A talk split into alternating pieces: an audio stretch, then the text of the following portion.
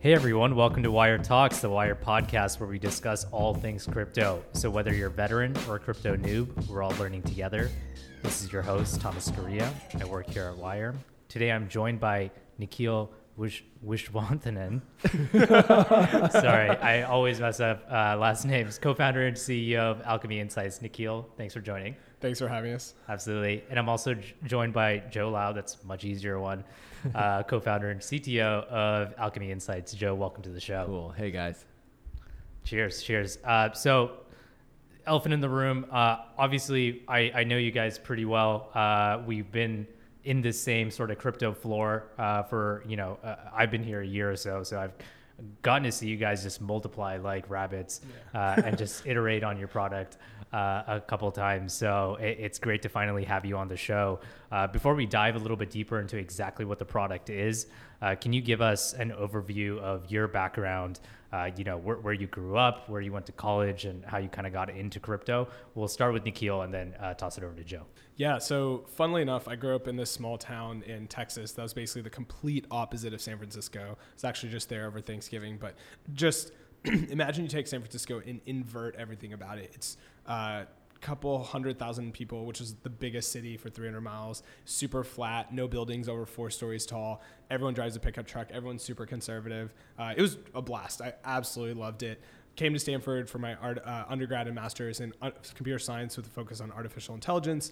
Actually met Joe because we TA'd the database class together at Stanford at, uh, when we were grad students. And we actually, it was funny because the class that we took, you know, normally if you're a TA, you know, the fewer students you have, the less work you have to do. So, you know, if you have a class with 100 students, that's cool. But if you have a class with 20 students, it's even better we had a class with 150,000 students because it was the first kind of Stanford's online massively uh, massive education thing, which actually the next quarter became Coursera. So uh, we had a kind of crazy experience that quarter. But um, then after college, uh, Joe and I worked on building products to make it feel like you lived with your friends. We both had a really fantastic time in college and wanted to recreate that experience for as long as we could and build a bunch of different products. Um, a few of them got really popular. One of them, as I was telling you earlier, ended up being the number one app in the App Store and social and the front page New York Times and like all this other stuff. So uh, it was really, really uh, good time. And then we got into crypto.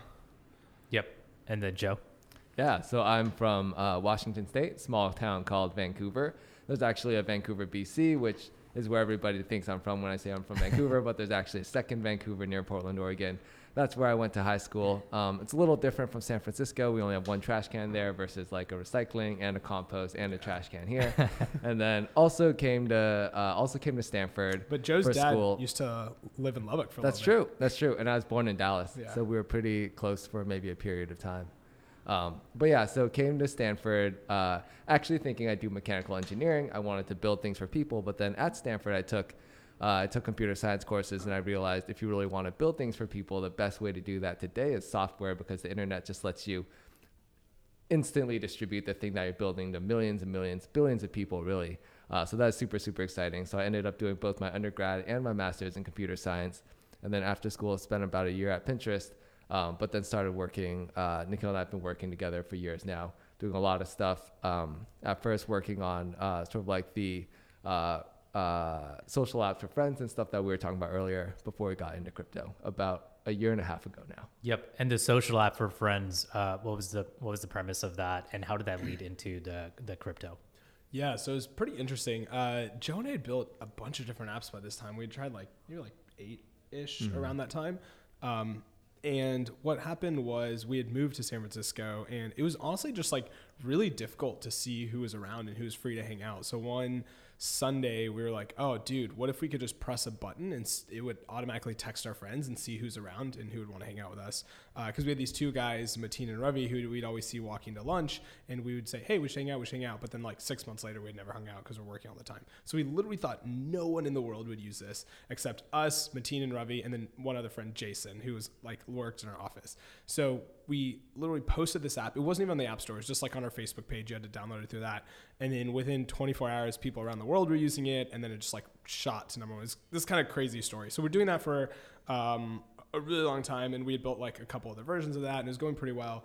Um, and last about a year, a little more than a year and a half ago, almost, yeah, about a year and nine months ago, we had we'd always seen crypto for a long time. So actually, uh, we lived and worked in the same apartment that Michael Dunworth, the founder of Wyre, um, and Yanni. So those guys were actually starting Wyre out of that that uh, apartment. And we were in the same one. We happened to be on the third floor, and they were on the first floor. And you know, we'd play like beer pong together and stuff. And it, we had we, we had seen crypto for a long time, and Mike and Yanni were always like crypto, crypto, crypto, and we were like, oh, this is cool, but we're really focused on what we're doing. And I think as we saw wave after wave of kind of new excitement around the technology, there was a kind of a turning point for us last summer where we realized, oh wow, it was shifting from just being like a virtual currency to a developer platform, and that's what really got us excited because then we saw the potential for it to have kind of personal computer or internet scale impact because it lets you create new things that weren't possible before.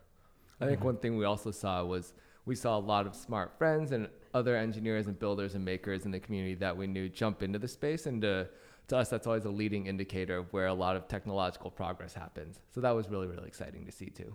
Yep. And uh, the origin story uh, for Alchemy. So you you had basically sold or exited this last app that you were working on. You saw crypto as this new haven for talent and uh, also just ideation and, and just a blooming kind of field. When did you come together and, and decide, hey, we're going to work on this thing called Alchemy Insights, and this is product A that we're going to ship? And what was product uh, A? It's a great question, Joe. You want to take this one? Yeah. So uh, basically, what happened is um, last summer we saw a bunch of, uh, or not, I guess it's two summers ago now, but summer 2017 we saw basically a ton of like ICOs and new coins happening. And basically, we built some of our own analytics tools to understand what was going on in the market and to basically model supply and demand for these different ICOs, like how many people wanted to buy, how many people, how many, you know, how did past ICOs do with similar structures.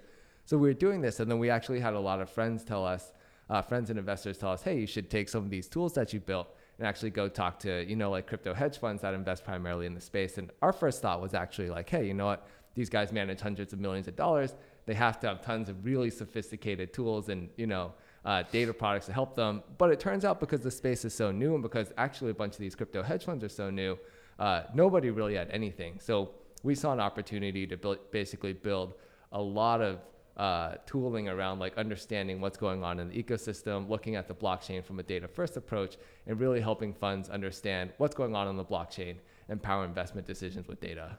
So that was basically the start of how we did it. And since then, we've been building a lot of different, uh, a lot of different tools and in basically intelligence products for uh, crypto hedge funds and also now financial institutions with crypto departments that are coming into the space. Yep, uh, definitely. I think like uh, traditional hedge fund players definitely have an access to uh, tons of tools that they can use. Those tools just don't fit directly into the crypto box. Mm-hmm. So it's I could see the opportunities set.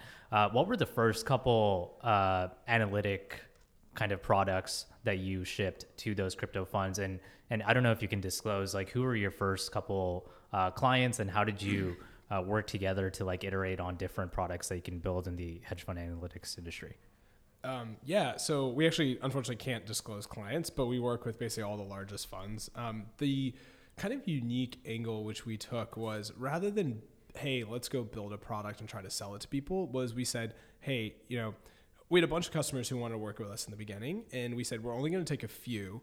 We're going to take like a bunch of the top people and we're going to build exactly to their use case. So it was less of us kind of saying hey you know we'll build this and try to sell it to you and more of us let's sit weekly, let's understand your processes, and let's build stuff that helps you accelerate that and provide the insights that you need. So, in that sense, all of our tools and analytics were very custom tailored to the our initial funds, and then as we grew, we started opening that up to more people. So it's really like an external data analytics department that perhaps the hedge funds didn't think to uh, you know have in house, but then you you just you just brought that capability to them on a silver platter, and then now uh, you've iterated on that products uh, several times, and and uh, you know definitely a household kind of tool that they have to use at this point. Yeah, it's kind of this basic. It's this really interesting thing because it's a very symbiotic relationship where they get custom. Uh, tooling for exactly their needs, um, and we as a company get to build a platform that is really, really useful to people broadly in, in, in this very targeted segment, right? The, the crypto hedge fund industry. So and, and, the reason that we're able to build a product that people really love is because we took that approach of really understanding their use case and building it with them hand in hand. Mm-hmm. So in your seat, you probably get to talk to so many different flavors of uh, of hedge funds and I suppose traders and uh, what other what other kind of clients do you have outside of the hedge fund and yeah. trading space? Um, yeah, so we work with a pretty broad set of different large financial institutions. So this goes from everything from uh, obviously crypto hedge funds. So crypto hedge funds also have multiple different types of crypto hedge funds. So uh, kind of like a quick overview of the few different types. So one is like the high frequency trading, um, right? And this is these are basically like analogs from the traditional finance and equities world brought into crypto. So kind of the spread is hedge fund, uh, high frequency trading, and then there's algorithmic trading, which is kind of more on a multi times a day uh, or multiple times a week time scale. And then there's your typical like macro traders. And then there's traders who are based on kind of insider info, right? Hey, I heard Coinbase is listing XYZ, let's buy this or let's sell this. And then there, there's your venture style investors in crypto. So that's kind of like the big broad spectrum. We do serve all of those.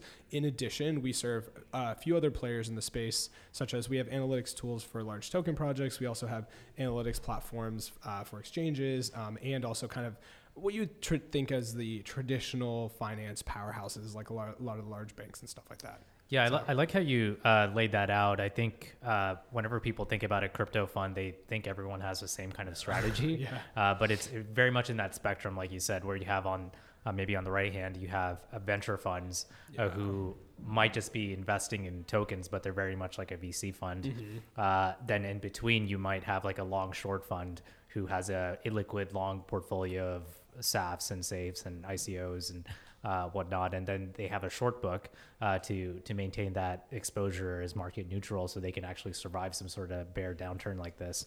And then on the other side of the spectrum, you have traders who could be executing the same strategy on like jet fuel markets or yep. gold markets, mm. and it's purely a data play with completely agnostic to which asset class you're in. Um, exactly. In in that spectrum, in you know, in your seat, you get to see all of them and provide tools uh, to all those different players.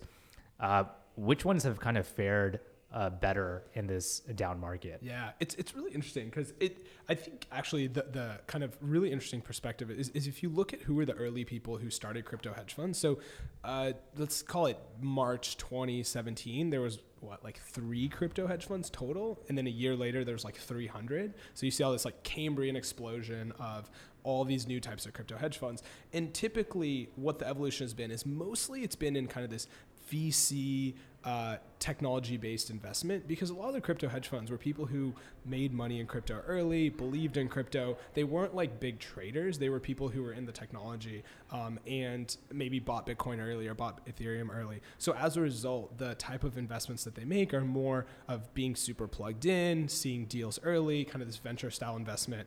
Um, and as that trend is shifted, and I think this will we'll also see an acceleration of this over the next 12 months when you see kind of the large financial institutions start getting into this. Basically, they're just gated on regulation right now and kind of the perception of their client base um, to how. So, like, if a uh, just as a generic example, um, like a Goldman Sachs, right? Like the two things that are stopping them, or two things that kind of moderate how they get into crypto, is one regulation. Two is like how their clients like perceive and um, basically uh, how, how they kind of the services that they want. So the the bigger point is that as we move further and further, and this industry gets more uh, mature, you'll we'll see a lot of like a lot of traders who are big uh, kind of experts in the equity equity space move over and start doing that kind of trading in the crypto space. So basically, high level, you've seen this transition of like very much VC focused trading, sorry, very much VC focused investing to more of like a typical hedge fund uh, trader, both algorithmic and macro. Yep.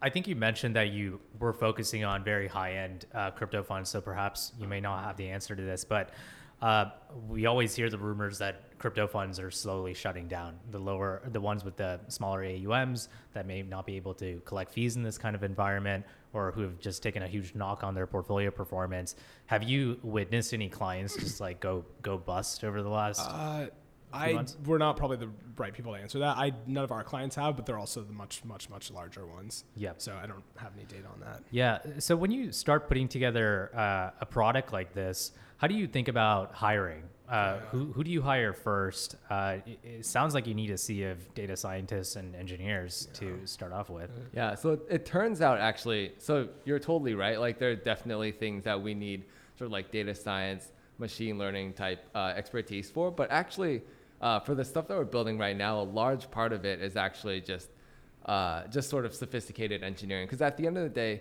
what we're doing, if you think about what a lot of what we're doing, basically, if you look at traditional equities, you have analysts that basically look at companies and try and figure out how that company is doing, try and understand, you know, how that company works. When you look at the blockchain industry and investing in blockchain, now what you're actually looking at is you need engineers to go and uh, interact with these blockchains, understand what's going on uh, on these blockchains, and basically like understand the characteristics of, of, of those blockchains. It's almost analogous to understanding a company. So when we're doing that, actually a lot of what we do, we do do a bunch of data science. We do have, uh, we do do a bunch of machine learning, but a lot of it is actually like, a lot of it is just standard, like uh, being able to run, uh, being able to run sort of like scalable distributed systems, being able to process a lot of data. We do a bunch of big data processing. So each of the blockchains, like Bitcoin and Ethereum themselves, are hundreds of gigabytes to terabytes of data, depending on how you normalize the data or denormalize the data.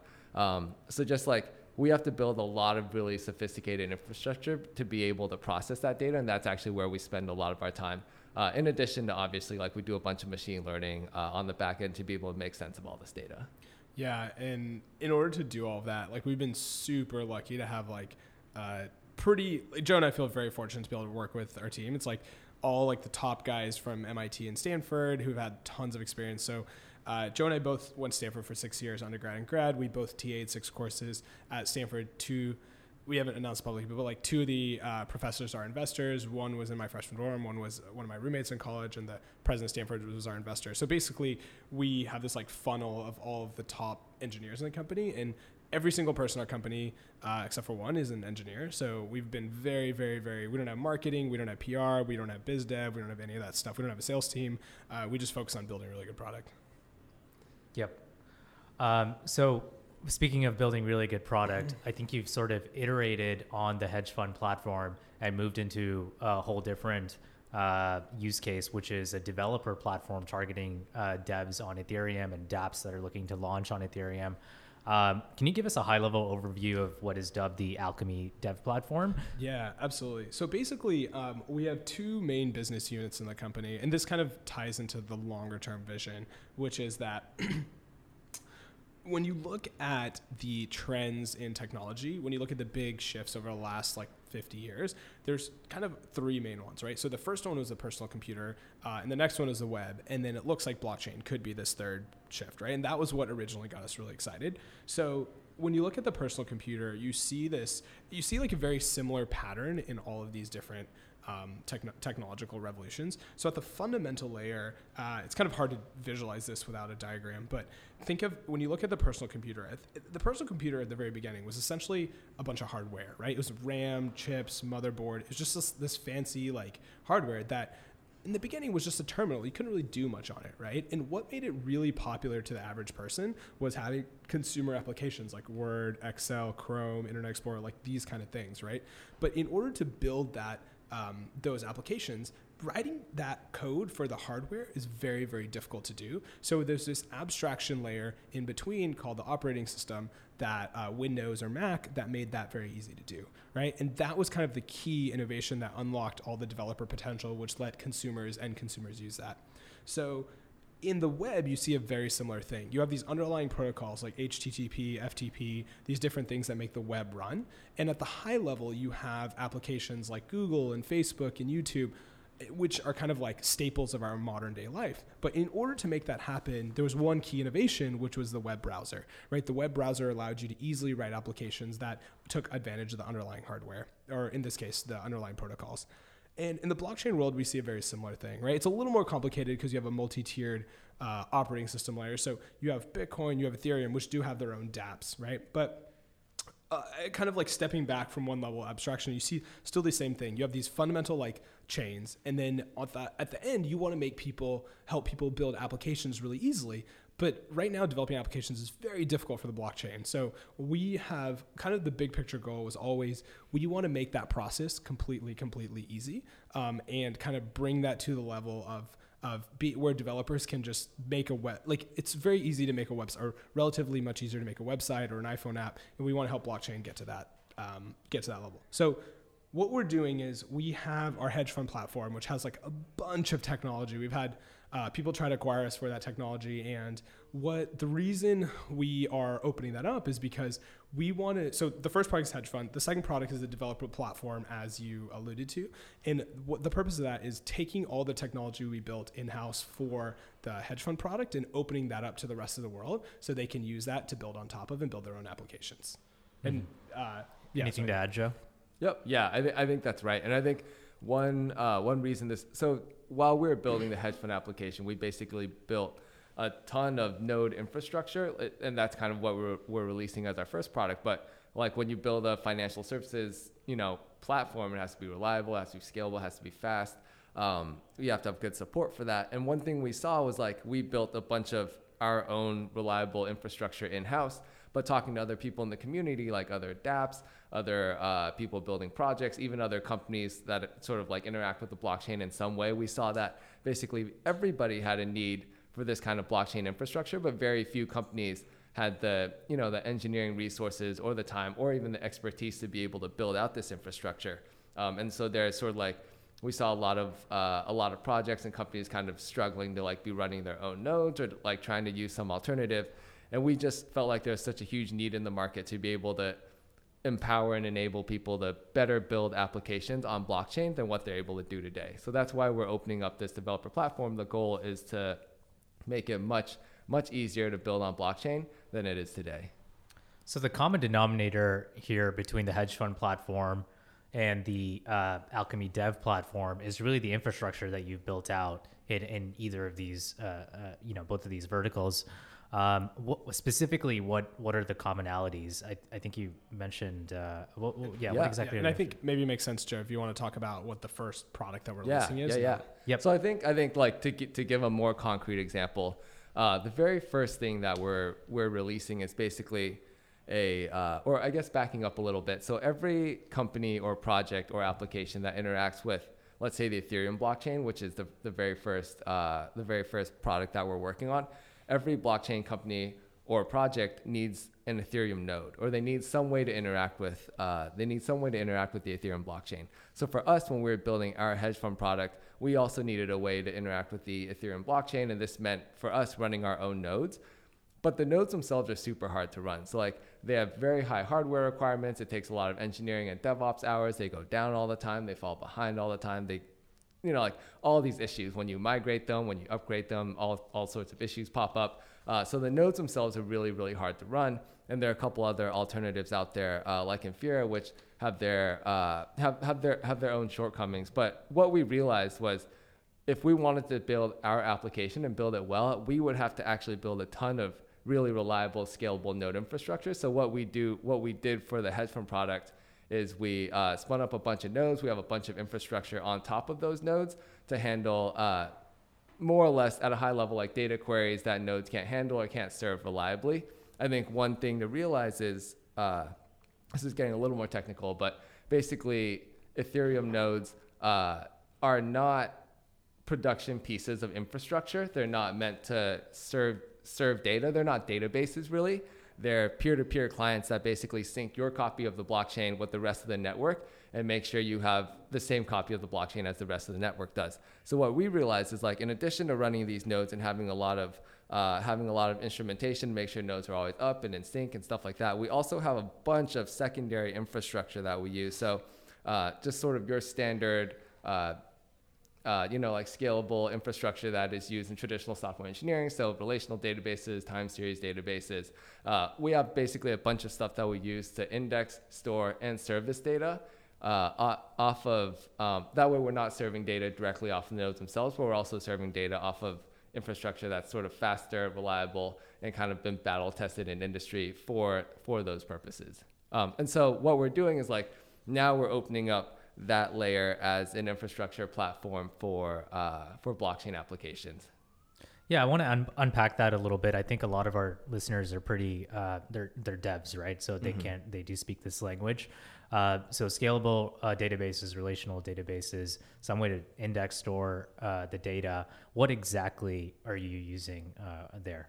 Yeah, yeah. So so we basically use a bunch of uh, bunch of different technologies. I think like for for example, like one example I think is um, when you fetch uh, when you fetch transaction data or when you fetch block data, that stuff comes off of a node, but that's actually uh, that's actually a perfect use case for let's say like a key value store and sort of uh, you know if you were working at like a Facebook or a Google, what you'd be using to serve that kind of data is a key value store. So one example of the stuff that we do in house is we uh, we have our Ethereum node and those the Ethereum nodes serve a bunch of different queries, but for some of those queries where we might better serve them with other infrastructure, let's say for like a get block or a get transaction receipt or something like that, we'll actually pull that data off the node, store it in a secondary key value store, and then whenever our API gets a call for something like that, we actually route that to our secondary infrastructure instead of to the nodes themselves. And the secondary infrastructure, uh, basically like your standard key values like Dynamo and stuff like that, basically serves that stuff much faster and much more reliably than the node basically will ever be able to. And that's not a shortcoming of the node. It's just that's not what the node was designed for. Yeah, I do have a few questions uh, regarding that and like how centralized is that exactly versus running your own node?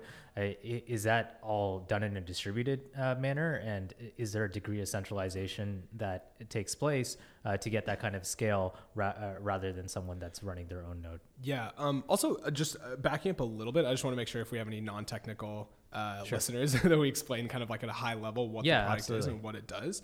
Um, so, when you build an application, call it a Coinbase or CoinMarketCap or, or DApp or whatever it is, right?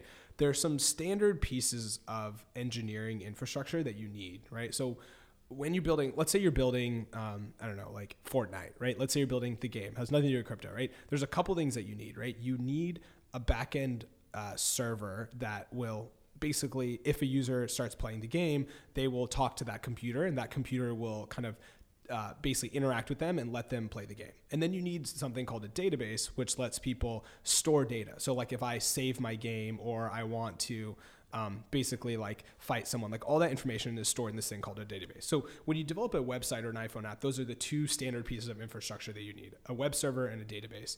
Whenever you do a blockchain application, you need both of those two things, but there's one other thing you need, and, and that thing's the same for every single person. And that's you need to have access to the blockchain. Let's call it Ethereum, right? Let's say you're building a wallet, like a Coinbase type thing. You need to say, if if I'm like, hey Thomas, I want to sell you or I want to transfer you five Ethereum, right? I need to have some way to talk to the blockchain and the and to tell the blockchain to transfer that money to you. And the way that you do that is by running this thing called a node. And what the node is is basically the Ethereum software that's running on a computer that um, is always running that you can talk to. And whenever you talk to that, it will record uh, whatever interaction you want with the blockchain. It'll make that happen. So um, and I hope hope that was kind of like uh, that was still kind of technical, but hopefully that was uh, a little a little easier to understand. But so the, the challenge is so there's some interesting things. So number one, every single person who writes any application to deal with the blockchain has to run uh, a node, right? The second thing is it's not as simple as, hey, I'm just running this node, right? If you're running a web server or you're running a database server, these things have been battle tested for what, I don't know, 20 years. Mm-hmm. And there's there's standard things that just work really well. They're really reliable. They're really easy to use. Um, and it's not that intensive to do. You can spin up a web server. But even given that, there's a lot of services like Amazon Web Services and Heroku that make all this stuff really easy, right? And for running a node, it's very, very difficult to do because one, they go down all the time. They take a lot of storage. They're really expensive to run. Um, they they sometimes don't update correctly, and it's not just one. You need to run multiple. Let's say you're running at minimum. Let's say you're testing on two test nets, so Rinkeby and um, Ropsten. So you need to run two testnet nodes. Then at minimum, you need to run two nodes because uh, on two mainnet nodes. So because if you have a backup, if one fails, because it takes about two to three weeks to sync the whole node. So right. So at minimum, even if your application doesn't have much traffic, you're running like four nodes. So that's already like, and each of these are several hundred dollars to run, and then you have to have an engineer to manage all this stuff, and it's just complete pain in the ass, right? So. So basically, the idea was we noticed that hey, all this stuff is very similar. Everyone's doing the exact same thing. Can we just do that for people and make it easier to do?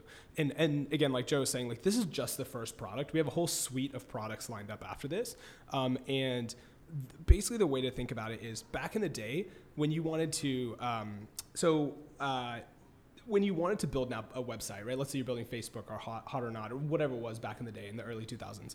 You had to go physically buy a computer and you would put it in your office. And that computer would be the thing that all your users would connect to. And you had to make sure that was always up and running, right? Then it said, then you said, okay, let's go put it in a warehouse where someone will manage it for me and make sure that the light power doesn't go out, the internet always works, right? And then the next evolution of that was um, some compute some company uh, call it Rackspace or something would buy the computers for you and run the computers for you, so you didn't have to deal with it, right?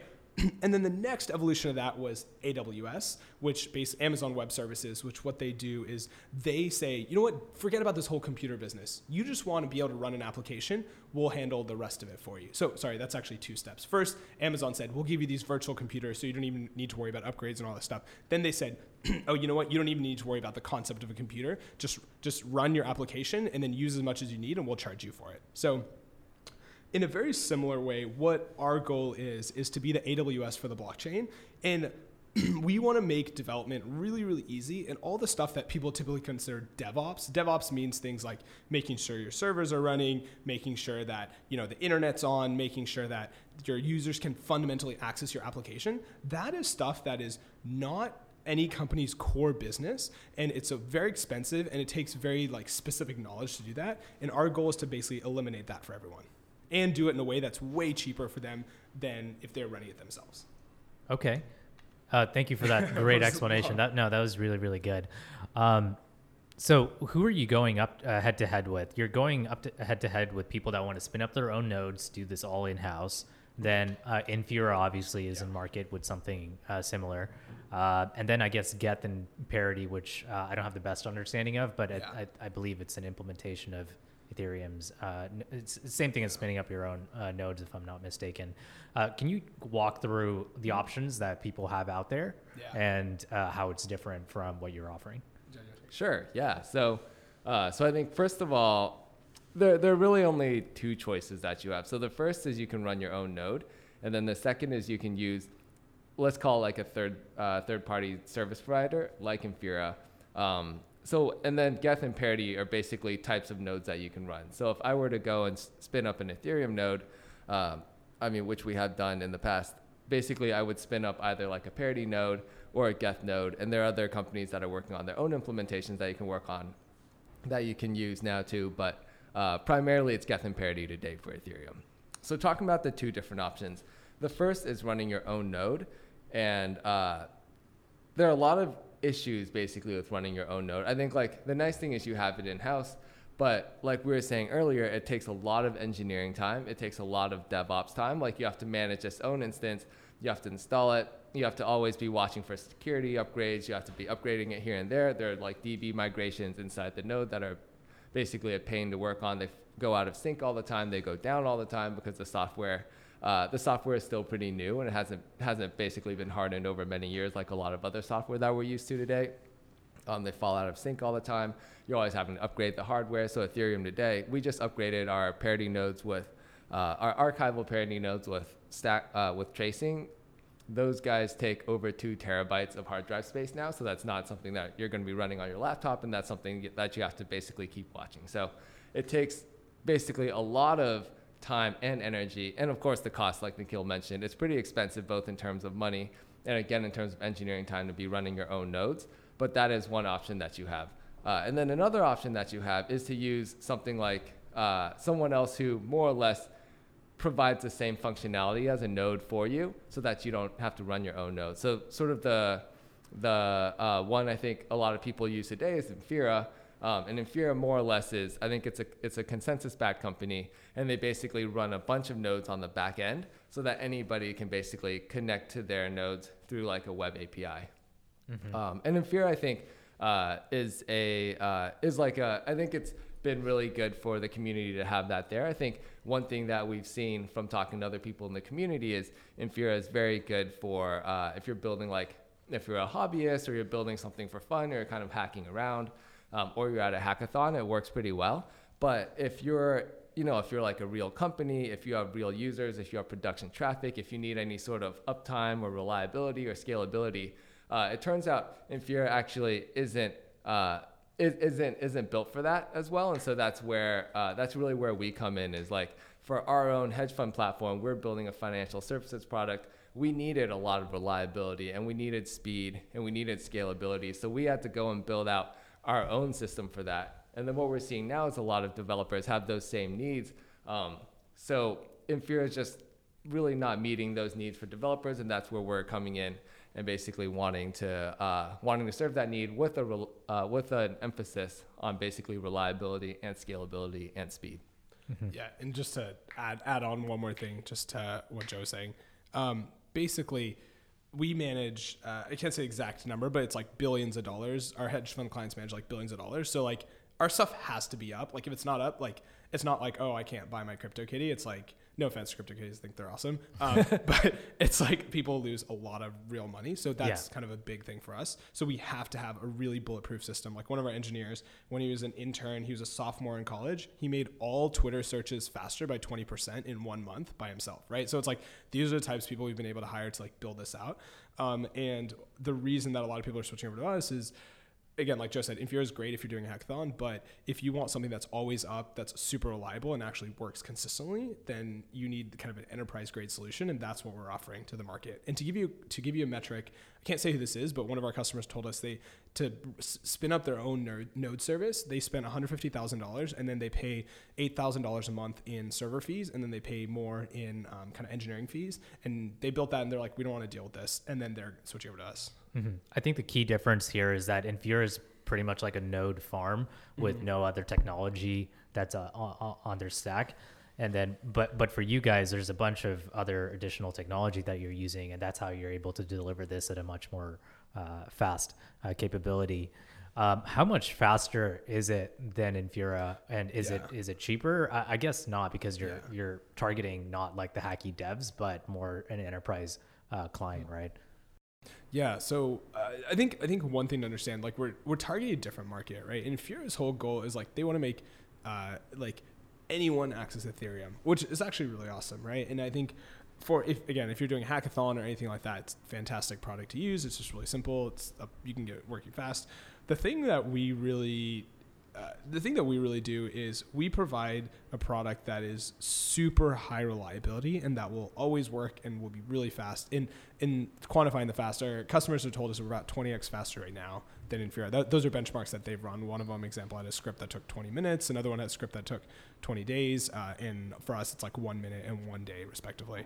Um, but I think the, the the difference in service is really um, we want to provide something that your application because at the end of the day it's like this is like a kind of scary proposition right? You're trusting the entire life of your company to a service right? And if it's going down a couple times a month and the support isn't responding and it's really slow and we've actually had multiple people tell us that Infura has actually t- given them incorrect data multiple times which is really scary because you don't even know until the user's like hey i used to have 100 bucks in my wallet. Now it says i have 50 like what the hell's going on? Right? So we are providing a service that will handle all of that right? And will be really, really great. We actually don't offer a hobby product. We don't offer hackathon product, uh, and kind of like the stuff that Infura is doing. We only have enterprise grade. I have to have this working 24 seven, no matter what.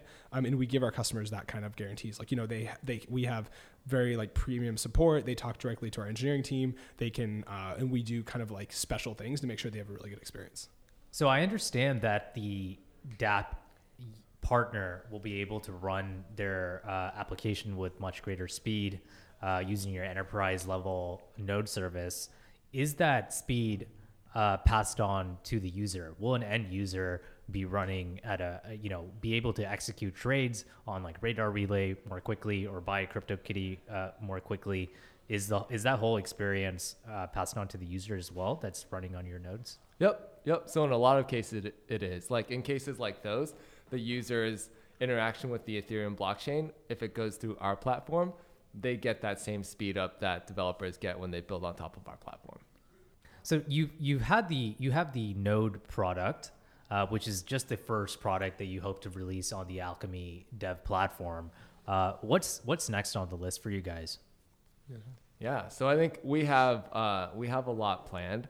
Um, the basic, the, the core of what we're trying to do is we're trying to understand what developers are doing in blockchain development today, and then we're asking ourselves how we can make that easier. So a couple of the immediate short-term things that we're looking at is actually we're looking at making um, certain types of Ethereum, uh, certain types of Ethereum queries easier. So one thing, for example, is if you let's say you're building a uh, portfolio tracker or like a wallet, and you want to check the balances of you want to check the balances of someone's tokens in an address today, if you're uh, if you're interacting with the Ethereum JSON RPC uh, API, what you have to do is you have to make one call per token that you're checking because each token is managed by a different smart contract. So you have to make one call to each of those smart contracts to check the uh, balance of an address in that smart contract. And an example of what we'd want to do is like that's really cumbersome. It takes a long time. It's not. It's not how you do it in sort of like traditional software engineering. So what we'd do is we'd release an API that lets you make uh, one call and get all the balances for an address because that's just it's just how you think about it. Um, it's just how you'd expect a system like that to work. So we have examples of uh, APIs. We, we call them sort of like richer or second level APIs that are meant to help the developer develop faster. Uh, and then we have a we have a long roadmap uh, after that that we're starting to look at like other chains that developers are looking at, for example. Mm-hmm.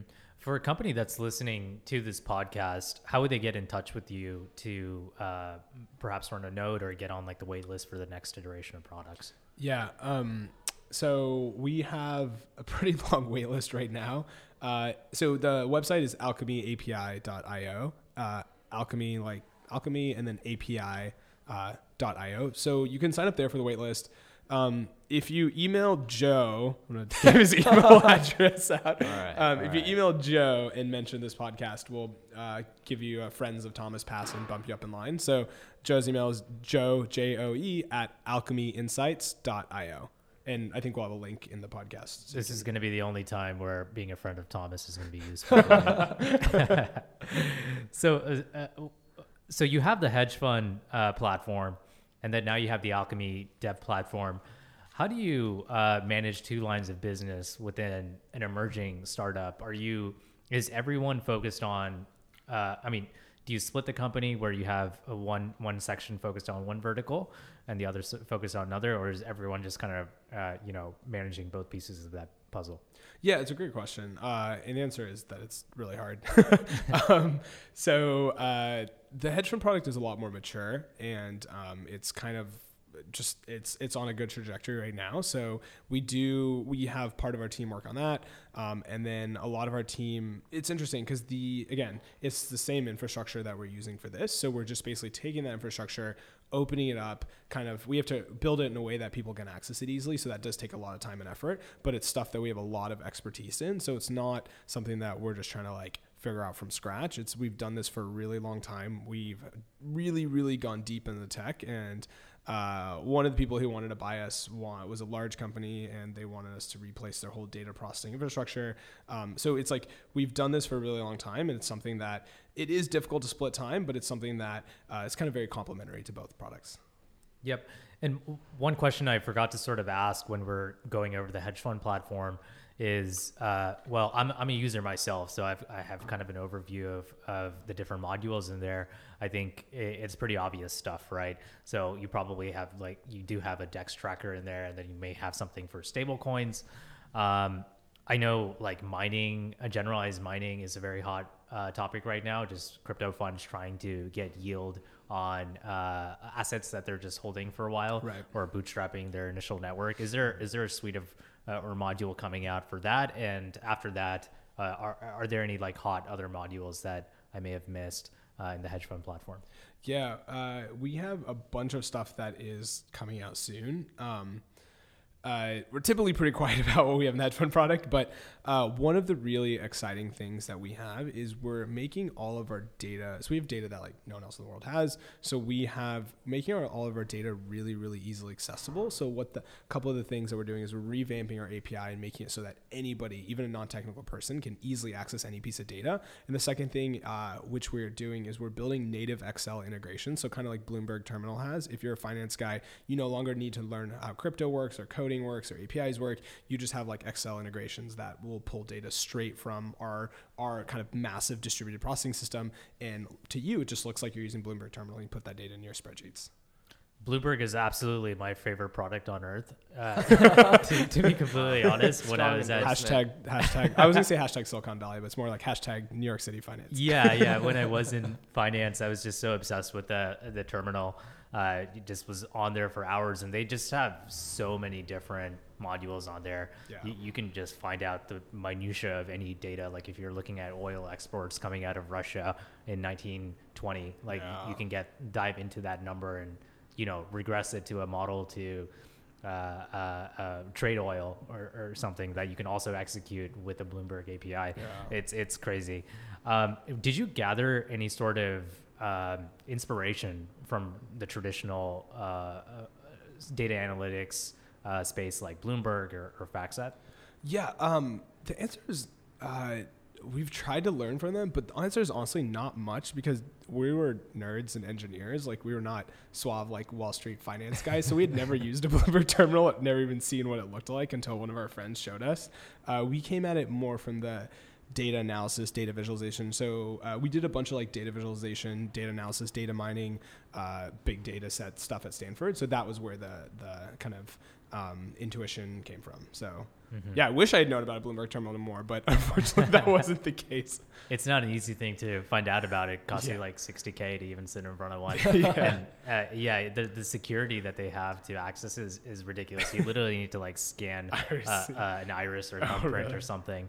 Uh, anyways, uh, so as Alchemy is kind of growing, you said that you uh, only have engineers right now and data scientists obviously you do need salespeople to grow a sales oriented kind of organization. Um, what, what's the plan? Do you convert some of the engineers to sales engineers? Are you doing most of the biz dev kind of stuff uh, in house? And uh, after you do hit some critical scale, like who are those kind of crucial hires that you need to make next? Yeah. Uh, uh, okay, cool. So basically, great question. Um, and I think the answer is with any companies that uh, we just figured out. so we'll be figuring out. But we have a lot of great advisors and um, investors who are kind of coaching us on that. So one of the main things that we really tried to do as a company is just really focus on building a great product. That is our sole focus. We ignore everything else. We ignore the PR. We've had a bunch of people reach out to do newspaper interviews, magazine interviews, all this kind of stuff. We're just like, no, we just want to build product and we want our work to stand for itself. And it's a very different approach because um, we actually had this one VC firm come to us and say, hey, uh, holy crap, like they saw our hedge fund product. We we're like, I was like, what, what do you mean? Why holy crap? They're like, we thought you guys were all smoke. this is verbatim. They said, we thought you guys were all smoke and mirrors. Uh, and I, I, was like, why? Um, and he was like, because, you know, everything in crypto is smoke and mirrors and you talk really fast and get excited. I'm trying to talk slower for the podcast. So I usually talk much faster. So, um, and he said, but you guys built everything you said you would and way more. And I was just like, yeah, like, of course that, what else would you do? So I think the ideal thing would be we have a very minimal sales team and the product spreads by word of mouth because it's a really good product. And I think to our customers right now, it's essentially a no brainer. It's like, look, there's this thing that you hate doing and it's a lot of time and it's a lot of money and it's not core to your business and it's a distraction and you have no other solutions except try to deal with this thing yourself and wake up in the middle of the night and fix it and have downtime, all this stuff and we will handle all of that for you so you never have to worry about it again and, and it's a fraction of the cost of what you're trying to do yourself right so it's almost like there's this it's almost like there's this we haven't needed a sales team and kind of similar for our hedge fund product we didn't need a sales team right so I think the ideal path forward as we grow is we just continue focus on just building a really great product. And of course, like eventually having those things do accelerate that growth. But right now, um, the industry is still early, things are maturing. Um, and as things mature, like we want our engineering team and uh, our founders also to kind of be involved in that product discovery. And the sales process is really more of like a product discovery process where we understand how to develop the best products for our customers. And that's something that we're not like really, and this kind of goes into more startup philosophy, but it's not something that we're like super itching to just toss out into someone else. It's we feel like that's a core competency. And after building what like Joe and I together have built like 14 products. Um, in uh, people products that millions of people have used, and that's kind of been one of the secrets for how we build uh, repeat co- uh, consumer products that people love. Mm-hmm. every great br- uh, business, you know, if it is a truly a great business opportunity, you're going to see other entrants come into the market and steal market share. That's just how uh, economics and business kind of play out. Uh, how do you, how have you thought about building a moat ar- around your current uh, node business and you know what's to come from the node business? Kind of a tougher question. Um, uh, yeah, it's, that's, that's a great question. Um, I think a couple. We have a couple couple ideas around that.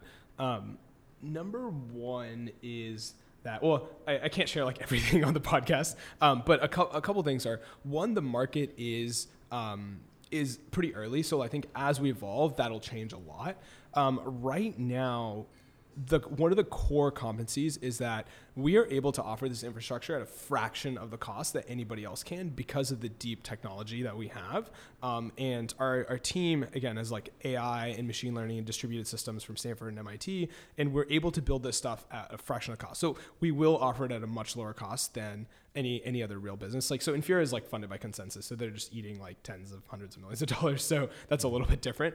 But um, so that's one. The second thing is we plan to offer, as Joe was talking about earlier, a suite of higher level tools that Ethereum doesn't offer right now that will basically only be available through us, but will make development very, very, very easy to do, which is the kind of tools that have enabled us to iterate so quickly on our hedge fund product. And we believe that that it, I don't think of it as like lock in in a bad way, but it'll help developers accelerate their development and save time and save money uh, in a way that's not possible without our platform. So th- those are kind of like some of the main uh, the main things. And I think at the end of the day, it's like you know you just got to build a better product than other people and provide more value to people at a cheaper cost. So that's mm-hmm. kind of what we're always focused on. Mm-hmm, mm-hmm. And also we run very very very lean compared to um, other companies. So we've uh, when people try to buy us, I was like, why don't you buy this other company that's like 90 people? And they're like, oh, your tech is way better than theirs and you're a fraction of the number of people. So, yeah. Yeah. Um, you know, I, have heard you guys have uh, great investors. Uh, I don't know uh, exactly the roster or anything. I'm not even sure if you're able to mention anything, but how do you go about uh, raising money? Who are the investors, if you can't mention any, that are backing you right now? And with this iteration of uh, the new sort of product, if you will? Are you going to go out to market and, and raise more money? Yeah, um, that's a great question all around. Um, unfortunately, we have not announced our investors publicly, uh, but I can give you kind of like a hint of some of them are. So we have been very, very fortunate. Joe and I, again, we feel like super blessed to be surrounded by awesome people, both our team and our investors and advisors.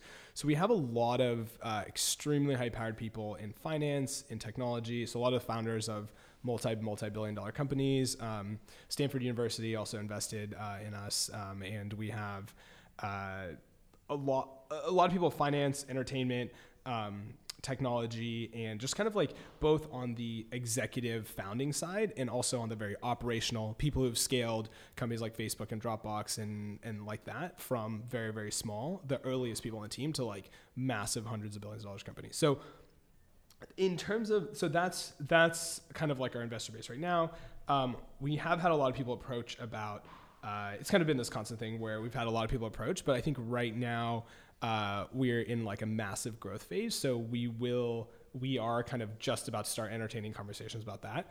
The, um, as to advice on investing, again, like we've been in a very fortunate position uh, where all the times when we've raised money, it's been because it's been inbound. Um, and I think that I have a lot of I have a lot of thoughts, and this is like a two-hour conversation or three-hour conversation about how founders should go about and fundraise. And if anybody has questions, I'm happy to help, and Joe and I are happy to help. We coach a bunch of people fundraising, so feel free to reach out to Joe. Or my email is just nikhil n i k i l at alchemyinsights.io. Uh, feel free to reach out. Happy to talk through that. I think in general, there's a couple of rules around fundraising. Number one is I think at the end of the day, it's like there's kind of two main factors in fundraising. One is kind of the substance of what you actually have, and if you have a great substance, you don't need that, but if you have great substance, like a great product and people using it, then it just becomes super easy to do. But it's actually, that's actually not that necessary for a great fundraise because fundraising is not about, uh, contrary to popular belief, fundraising is not really about metrics or kind of like, you know, objective fact. It's all about psychology and it's all about kind of FOMO in in generating uh, excitement that you have the potential to be something big. Because the way that VCs work is that basically you think when you think about their portfolio, it's roughly like this like logarithmic scale where they where they assume that out of 10 investments, 8 of them or 7 of them are to die, right? Two of them are to like maybe return eve break even. But then their whole goal is we need to find that one investment that's going to return the entire fund like 10x or 100x. They need to find that one Uber or the one Facebook or the one whatever it is, right? So as a founder, if you're trying to raise money, the all like the main thing you need to do, and this is kind of more applies to the early stage rounds, like the C, the Series A. Like later on, it becomes more metrics driven, of course. But the main thing you need to do is convince and show other people that you have the chance at becoming that company. Not that no one knows that you're going to become Facebook or Google, right? But if you need to convince people that you have that chance because every VC has that horror story. Everyone has this, right? Of how they turned down Mark Zuckerberg or Evan Spiegel or Travis Kalanick. Like everyone has that story, and like they don't want to be that guy who fucked up and am I allowed to say that? Yeah. Sorry, um, and lost the firm like fifty billion dollars, right, or whatever it is. So, so the the idea there is again, it's a lot around psychology, around on FOMO, and there's a lot of like stuff, which is a whole nother conversation. But happy to talk about that more in detail if it's interesting, or uh, people can reach out to me and happy to talk through that about fundraising. But I think the main thing I do is like the number one piece of advice is before you go fundraise, talk to other people who have done it well because there's so much that you don't know. I, we didn't know so much that we didn't know, and we had like literally some of the best people in the world coach us and train us personally, and it was invaluable for us. So very mm-hmm, grateful mm-hmm. for that you know, just working on the same crypto floor as you, I've noticed that your team is always hanging out, chatting with each other. You guys have like a really awesome company culture. You literally eat lunch together every day. You have stand-ups together.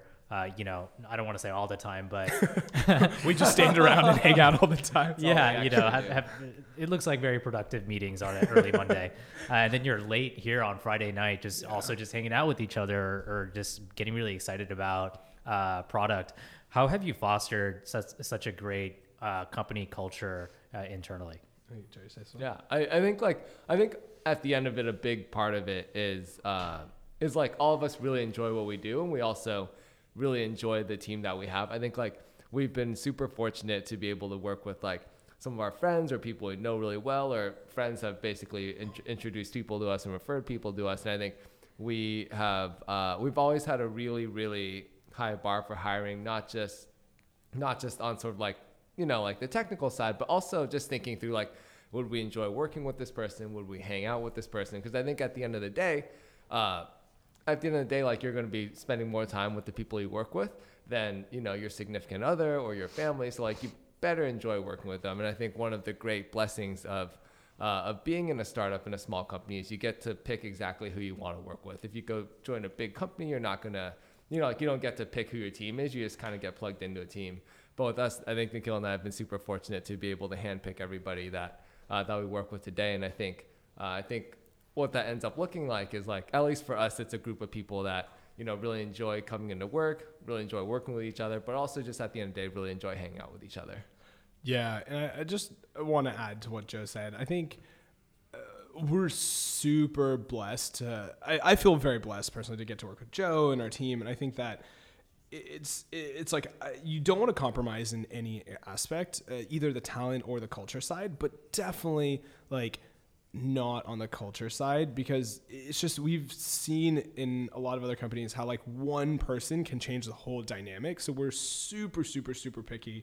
Um, I mean, even on the engineering side, we're very very picky, but on the culture side, it like for us, if any person in the company is not excited about someone, it's like a no go. So we we want everyone to be like, you know, would you come and hang out with this person and have a blast on the weekend? And are these people you want to be around all the time? So that's that's something that's just very personal. I mean, it's it's also like there's a flip side to that. There's been times when we like desperately needed people. We were growing so fast, and we waited like many months until we found the right person. And could mm-hmm. we have mm-hmm. grown the company faster? Absolutely. But would it have a better long term outcome? Probably not. So at least in our view, this is what the trade off we want to make. So I don't I don't want to make it seem like there's you know there's only upside of doing this. There is downside. A lot of times you need people and you you don't find the right person. Uh, and we invest a lot of time in recruiting. Yeah, so it's definitely a trade off.